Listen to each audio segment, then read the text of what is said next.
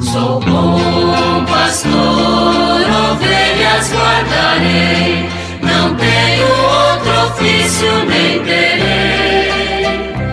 Quantas vidas eu tiver, eu lhes. Muito bom dia, meus amados filhos e filhas, ouvintes de nossa querida Rádio Olinda. Continuemos com a apresentação do texto base da campanha da fraternidade deste ano cujo tema é Fraternidade e Educação. E o lema Fala com sabedoria, ensina com amor. Provérbios 31, 26. Nós vamos hoje concluir a segunda parte do texto base, o julgar, falando sobre educar para o belo, o bom e o verdadeiro. Diz o texto base: Diante da beleza, o ser humano se sente encantado. Tudo o que é belo tem a força de atrair e suscitar estupor e maravilhamento. Por essa sua força, a beleza é capaz de tocar profundamente e mover o coração das pessoas, envolvendo-as no seu brilho. Quem não se sente tocado por uma bela música ou um belo poema, uma bela escultura ou uma bela pintura não é capaz de encher os olhos de fascínio? Mas a beleza não se restringe ao estético ou ao que se pode sentir, ver ou ouvir. Há também belas ações e belos comportamentos reconhecidos pela inteligência e pelo coração, capazes de contagiar e empolgar as pessoas.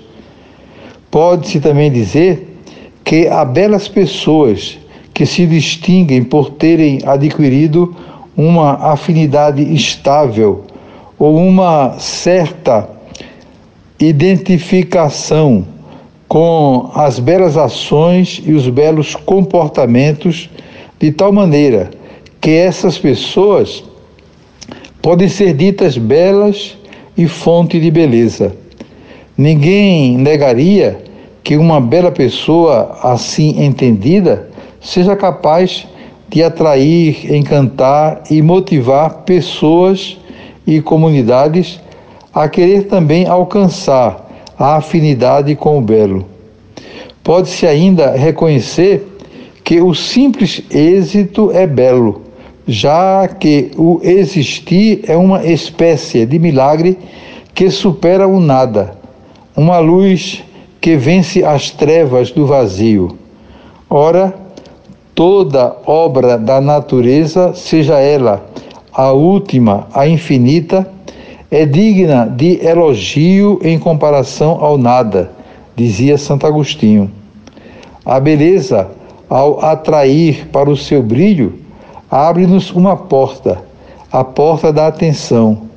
Está atraído e envolvido pelo esplendor das belas coisas e ações, dos belos comportamentos e das belas pessoas, e pelo esplendor da própria gratuidade da existência significa possuir a capacidade de ver a verdade e a bondade que sustentam tudo que é belo. A beleza é um certo esplendor da verdade e do bem. O que é belo é, em sua base, verdadeiro e bom. É verdadeiro porque é real, coerente, adequado, razoável e justo. É bom porque é desejável. A atenção nos faz reconhecer isso. Em uma sociedade profundamente marcada pelas relações de utilidade e pelo poder da técnica, como é a nossa, o ser humano é visto, sobretudo, como aquele que faz ou aquele que sabe fazer as coisas para alcançar objetivos. É preciso saber manusear os diversos aparelhos que as novas tecnologias colocam em nossas mãos se queremos estar atualizados, mas não só isso. É preciso fazer ou saber fazer para alcançar alguns objetivos na vida: um emprego, uma função, uma casa, um carro. É preciso, de modo especial, fazer com que a vida na sociedade, como um todo, vá avante. Os seus diversos organismos e mecanismos sociais precisam funcionar.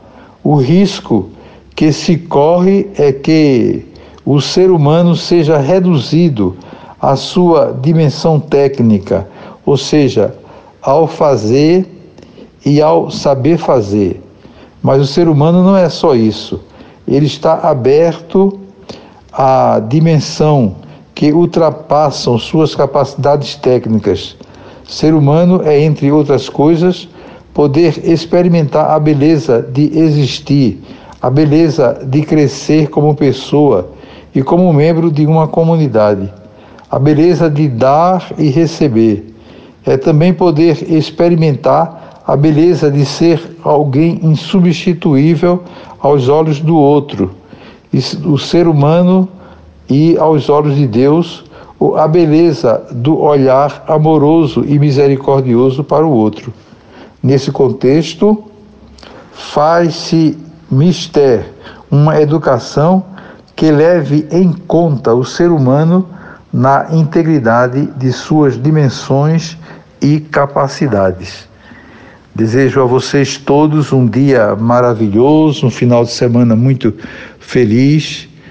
Invoco sobre todos e todas as bênçãos do Pai, do Filho e do Espírito Santo.